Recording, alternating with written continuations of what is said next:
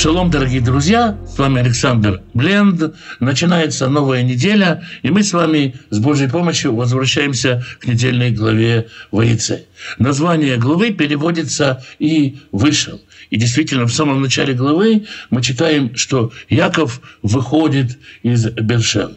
Наверное, слово «и вышел» в яйце в иврите звучит торжественно и даже немного вальяжно. Но это не про Якова. Он бежит от гнева своего брата Эсава. Некоторые говорят, что вынужден пробираться окольными дорогами, боясь, что Исав его поймает – Яков идет в неизвестность. Он не читал книгу Баришит, он не знает, что будет. У него есть упование на Всевышнего, но он не знает, что с ним случится. В первую же ночь он видит удивительный сон, получает откровение и укрепление от Всевышнего. И проснувшись на утро, Яков дает Всевышнему клятву, очень необычная по сравнению со всем, что мы читали до этого, молитва клятва. Давайте почитаем. Ваидар Яков Недер Леймор – остановимся на слове «недер», которое обычно переводится как клятва или обет. Русская клятва – слово, связанное со словом «клятый», «проклятый» и, в общем-то, это проклятие самого себя. Еврейское «недер» или «надар» – то, что делается постоянным – относящиеся к вечному, непрерывному и бесконечному. То есть, если русская клятва означает проклятие, то еврейское слово «недер», наоборот, ближе к благословению, к тому, что связывает тебя с вечным, с источником вечности. Для нашего дальнейшего разговора это будет очень важно. И поклялся Иаков клятвою говоря – им я Элоим им мади, вышмарани, если будет Бог со мной и будет охранять меня или охранить меня, бадерех азе, ашер аннохи улех, на этом пути, по которому я иду, венатан ли лехем лехоль, и даст мне хлеб, чтобы есть, увегит лильбот, и одежду, чтобы надеть, «Вышавти бешалом эльвейт ави», и я вернусь с миром в дом отца моего, вы Адунай ли Лейлуим, и будет Господь мне Богом, Ваэвен азот ашер сам Тимацева, а этот камень, который я здесь положил в столб, е бейт будет домом Божьим, то есть будет местом моей встречи с Богом, возможно, местом жертвоприношений. Выхоль ашер титенли, асер асрену лиха. И все, что ты мне дашь, от всего, что ты мне дашь, я отделю десятину. Это молитва, клятва. Условия таковы. Если Бог будет со мной и будет охранять меня на этом пути, по которому я иду, и даст мне хлеб, чтобы есть, и одежду, чтобы надевать, и я вернусь миром в дом отца моего. Это условие. Что будет сделано? Если так будет, то тогда Господь будет мне Богом, и этот камень, который я положил здесь, будет Домом Божьим, и от всего, что ты мне дашь, я отделю десятину. Давайте посмотрим на суть сделки. А если не будет охранять? Если не получится у Якова вернуться в родную землю. Если не всегда у него будет хлеб и не всегда будет одежда, будет ли тогда Всевышний его Богом, будет ли Яков отделять десятину? В чем суть клятвы и зачем клясться Всевышнему? Почему нельзя было просто сказать, Господь, я иду в неведомое, я иду неведомым путем, смилуйся надо мной, храни меня, дай мне хлеб, чтобы есть, одежду, чтобы надевать, и возврати меня в дом отца. Почему нужно связывать себя клятвой? Зачем Всевышнему десятина Якова? Так как если мне кто-то скажет, Алекс, если ты мне дашь 100 шекелей, я тебе дам 10 с этих 100. Очень странная, на первый взгляд, сделка. Зачем нужна клятва и в чем суть клятвы и о чем здесь просит Яков. Молитва Якова, как молитва, казалось бы, очень простая. «Дай мне хлеб есть и одежду одевать. Верни меня с миром домой». Простая молитва, которой не все умеют молиться. Мы часто просим от Всевышнего и получаем то, что нам неудобно, то, что нам не хочется. Что поделать? Хлеб есть, а нету зубов его кушать. Иногда есть деньги, много денег, а жадность не позволяет их потратить. Иногда потратил деньги и купил себе что-то, а жадность не позволяет получить удовольствие от этого чего-то, что ты купил.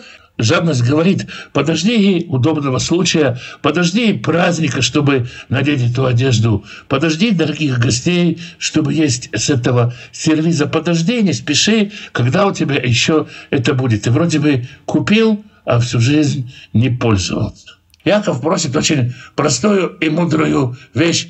Дай мне хлеб и одежду, но так, чтобы я получал от них удовольствие. Хлеб, чтобы можно было спокойно его есть и не думать о том, сколько я на него потратил и сколько стоит каждый укус.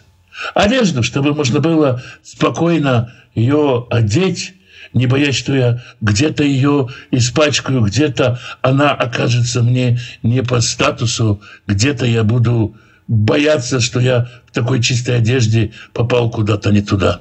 Как однажды мой ивритоговорящий сын сказал, я встретил на детской площадке девочку, ее зовут «Не надо». Так он понял, что на русском языке зовут девочку «Не надо», потому что ей все время именно это говорили. И человек может, имея что-то, одев сам себя в какое-то белое платье, говорить себе не надо и сам себя называть не надо. Якову это не надо. Яков просит очень простые вещи. Мы просим у Всевышнего просто хлеб и одежду. Зачем нужно клясться? Есть и другие клятвы в Писании. Так, например, в книге Бамидбар, когда Кнааней, царь Арада, пытается напасть и нападает на Израиль и захватывает много пленников. Это 21 глава книги «Чисел» или «Бамидвар». Написано «Ваидар Исраэль Недер». Весь народ Израиля поклялся клятвой «Леадунай, Господу, Вайомер». И сказал «Им натон титен это ам азе бияди». Если ты отдашь этот народ в руки мои, вы харамте это, это я закляну все их города. Все, что я возьму, все будет тебе. Никакой добычи я себе не возьму, все будет тебе посвящено. Снова, Господи, ты хочешь дать мне победу? Дай. Ты не хочешь давать мне победу? Ну, что поделать? Не полагается мне победить. Неужели мы пытаемся подкупить Всевышнего имуществом этих городов, которые он и так, если бы хотел, мог этих людей забрать. Да что там, весь мир принадлежит ему. Еще один пример клятвы. Хана. Хана не имеет детей, она приходит молиться перед Всевышним и тоже просит у него с клятвой. Ватидор недер, и поклялась она клятвой, Ватумар, и сказала, Адунай Цваот, Господь Цваот. Им рот и ре, бонни аматеха.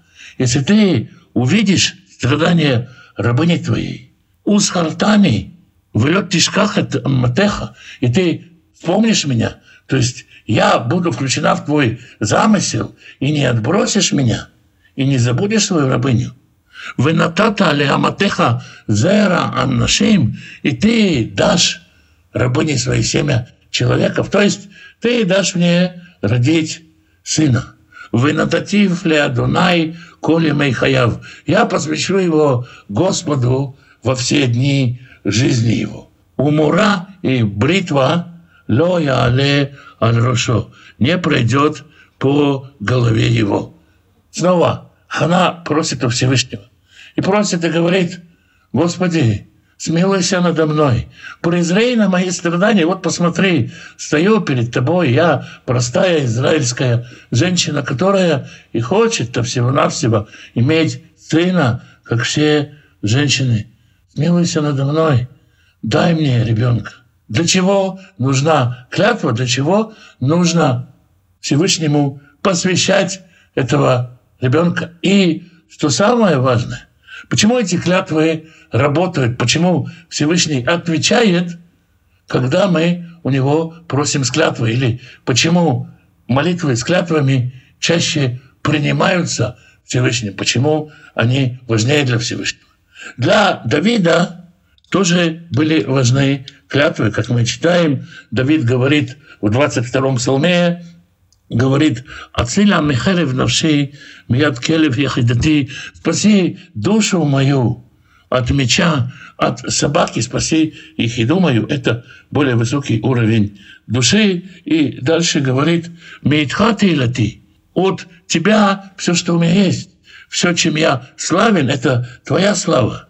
Бекагаль рав недарай ашалем негидирав в огромном собрании людей я восполню обеты свои. И у Давида еще очень много о восполнении обетов. И в 50-м псалме мы читаем «Звах им туда вышалем лейлен недареха».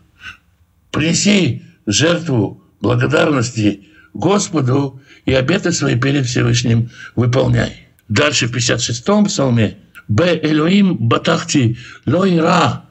Я уповаю на Бога и не убоюсь. Что сделает мне человек?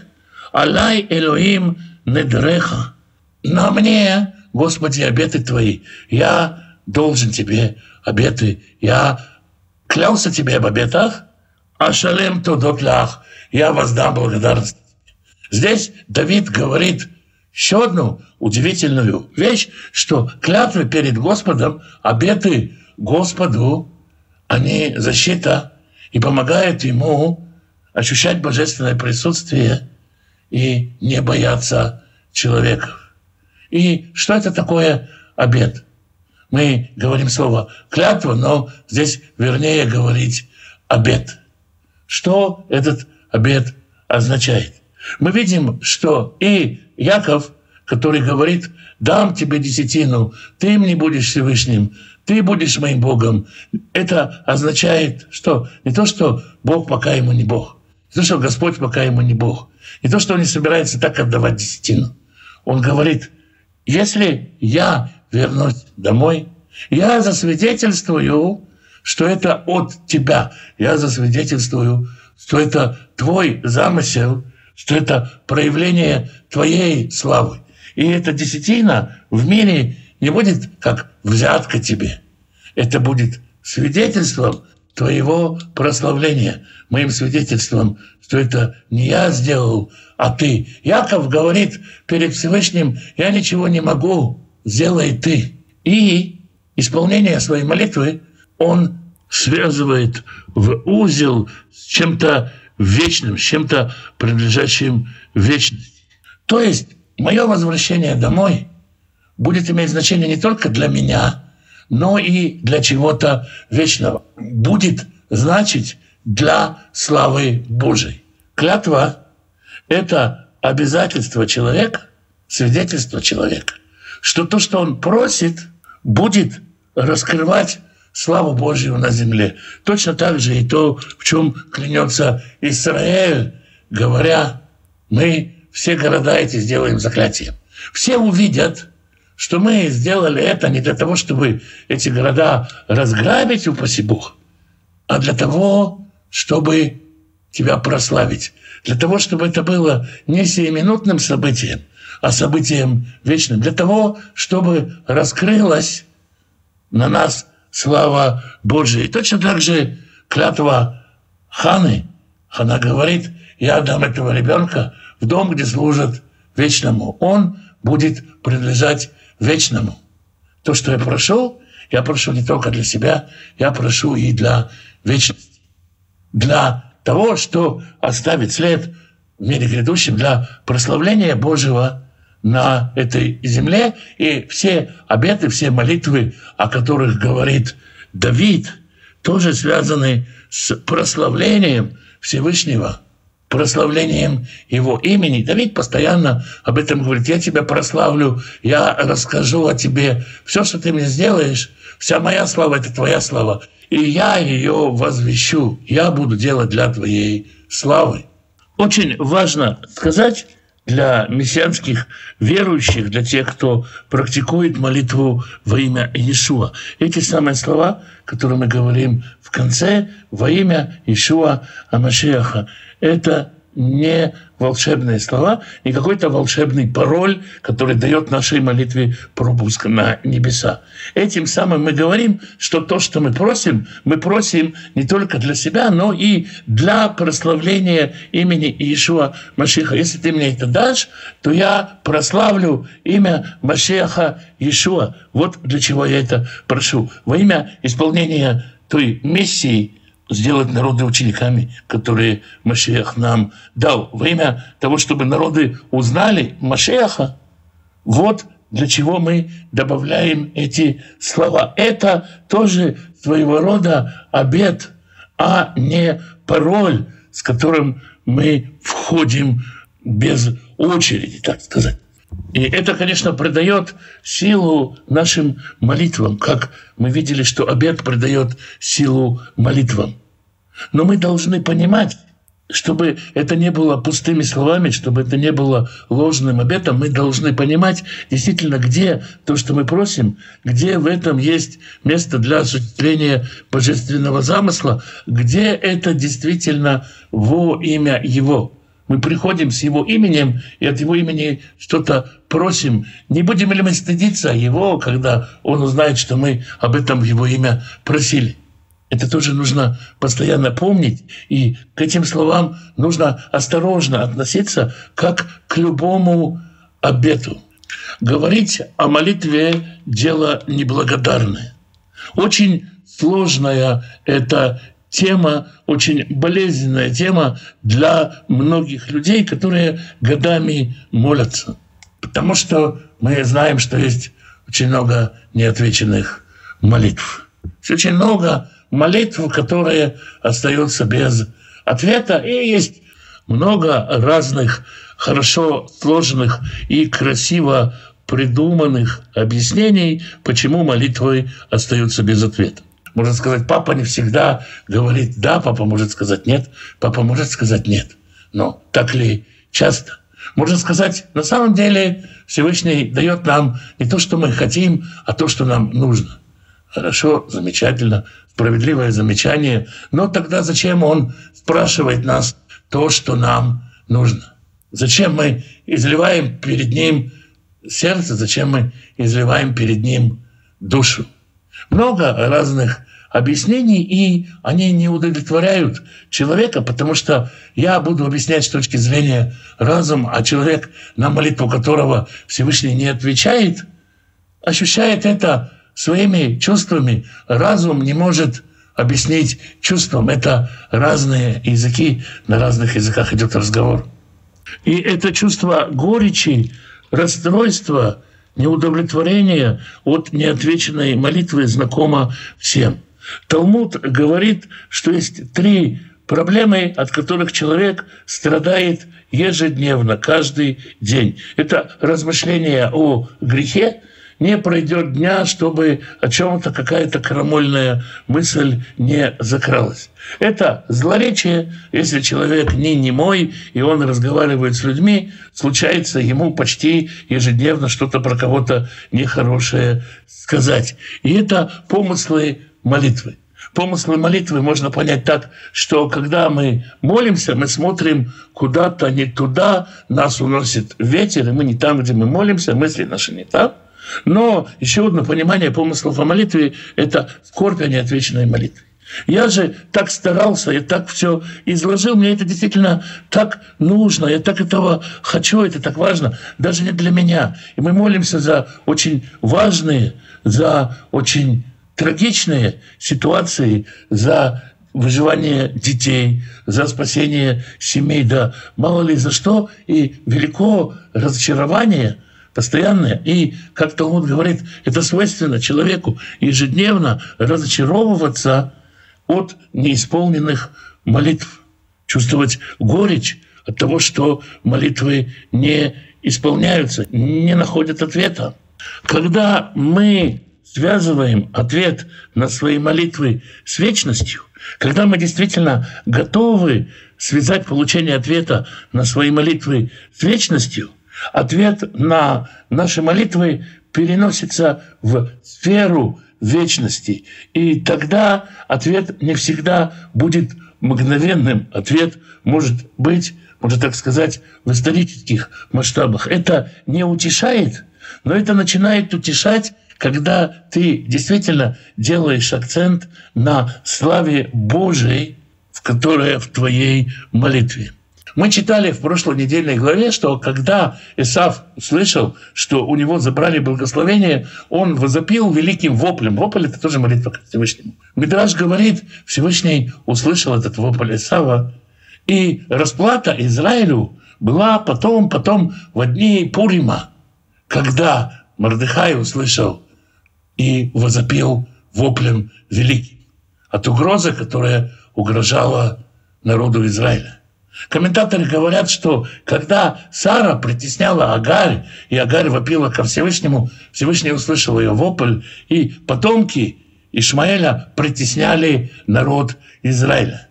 Это медраши, которые говорят, возможно, ваша молитва не будет услышана сейчас – Возможно, молитва об исцелении этого конкретного ребенка сработает на исцеление ребенка другого, но у Всевышнего не остается безответных молитв. Если мы действительно приучим себя, если сможем приучить себя, и я пока не в конце этого пути, если мы научимся молиться не только об вот этом исцелении, но и о славе Божией, которая раскрывается через исцеление, то и исцеление другого ребенка тоже будет отчасти, отчасти ответом на наши молитвы. Нет, это не уберет горечь от того, что молитва не отвечена. Это не уберет горечь от, упаси Бог, смерти или болезни ребенка. Но это даст утешение для вечности. В истории наших праотцов, которая так подробно рассказана в книге «Берешет», есть нечто удивительное. Это бесплодные матери. Мидраж Психта говорит по этому поводу так. Семь бесплодных женщин – Сара, Ривка, Рахель, Леа, Хана, жена Маноаха. Жена Маноаха, как мы помним, это мама Шимшона, у них тоже долго не было детей. И Цион. Цион это в данном случае Иерушалаем, который часто уподобляется бесплодной женщине. Вокруг, казалось бы, столько здоровых женщин. Эсав женится, и его жены рожают. Ишмаэль женится, и его жены рожают. Но стоит только Ицхаку или Якову взять жену, и Аврааму взять жену, как эти женщины оказываются бесплодными. И это большая загадка. Даже и в отношении Леи сказано, «И увидел Бог, что Лея презираема, и открыл ей утробу». То есть и Лея нуждалась в божественном вмешательстве для того, чтобы рожать. Что происходит? Почему в доме Якова, почему в доме Авраама в доме Ицкака бесплодные женщины.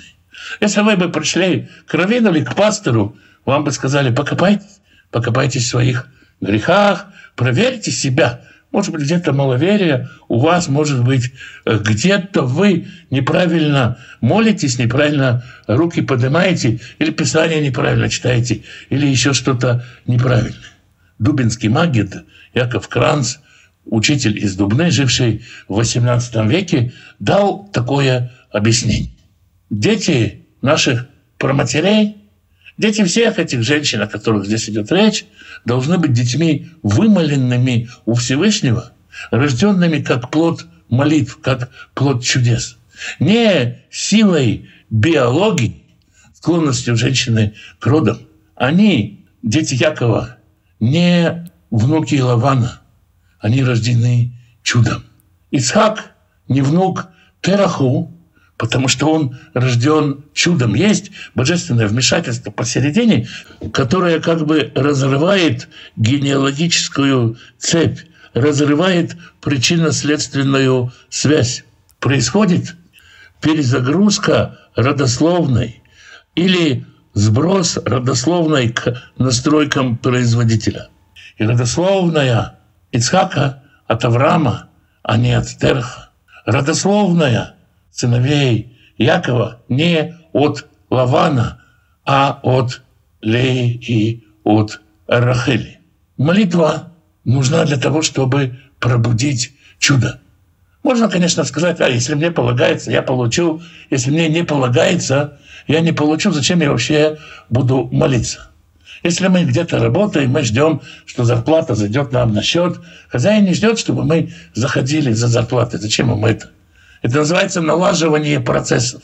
Чтобы зарплата заходила в нужное время на наш счет, и мы хозяина не беспокоили. Наш хозяин хочет, чтобы его беспокоили. Хочет, чтобы мы понимали, что то, что мы получаем, это его дар, это его милость, проявление его милости. Когда мы молимся ему, те самые обеты, о которых здесь идет речь, это и обетование того, что у нашей встречи с ним, у нашего общения с ним сверхъестественная природа. Есть известный анекдот в разных формах.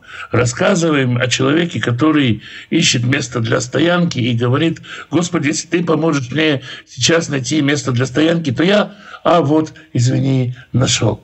И суть клятвы как раз в том, что мы говорим, мы не можем найти то, что с нами случится, мы не припишем течению обстоятельств или нашему везению. Мы не хотим ничего получать как плод естественных мирских событий, естественного мирского события. Мы хотим, хотя события и будут развиваться естественно, мы хотим увидеть чудо твоего вмешательства в том, что с нами произойдет. Исполнение нашей молитвы отключится от причинно-следственной связи. Это то, что мы включаем в нашу молитву, когда наша молитва, как молитва Якова, как молитва Ханы, как молитва, которую мы видели, сопровождается обетом. Вот в чем суть обета.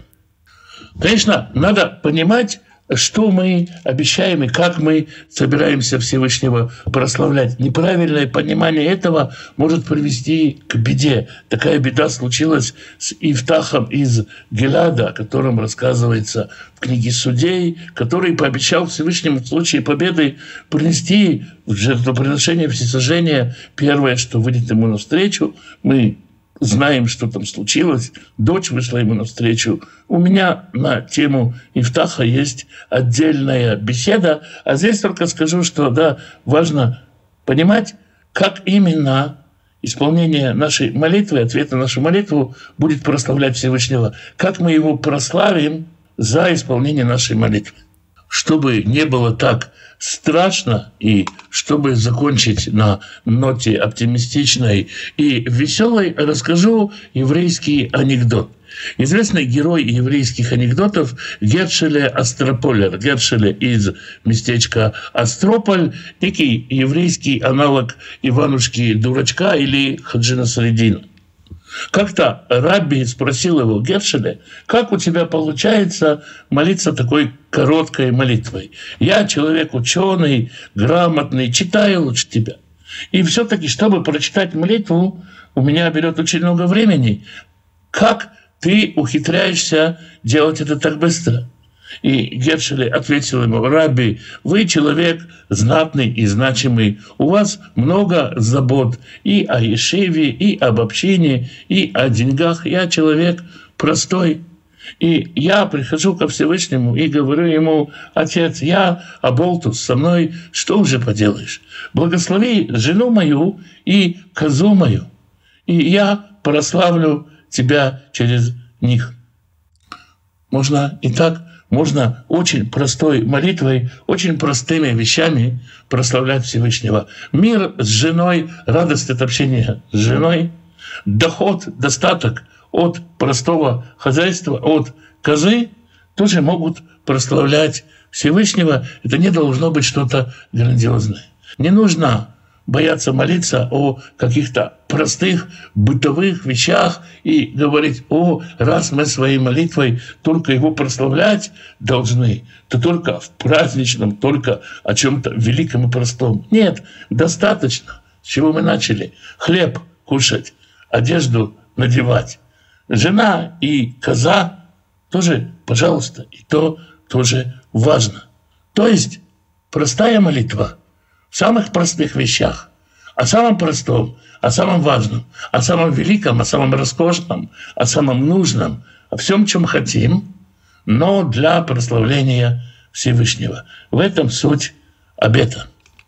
Это был разговор о молитве Якова и вообще о молитвах и клятвах. Святой Благословенный благословит всех тех, кто изучает Его Слово, ищет Его воли, ищет Его лица.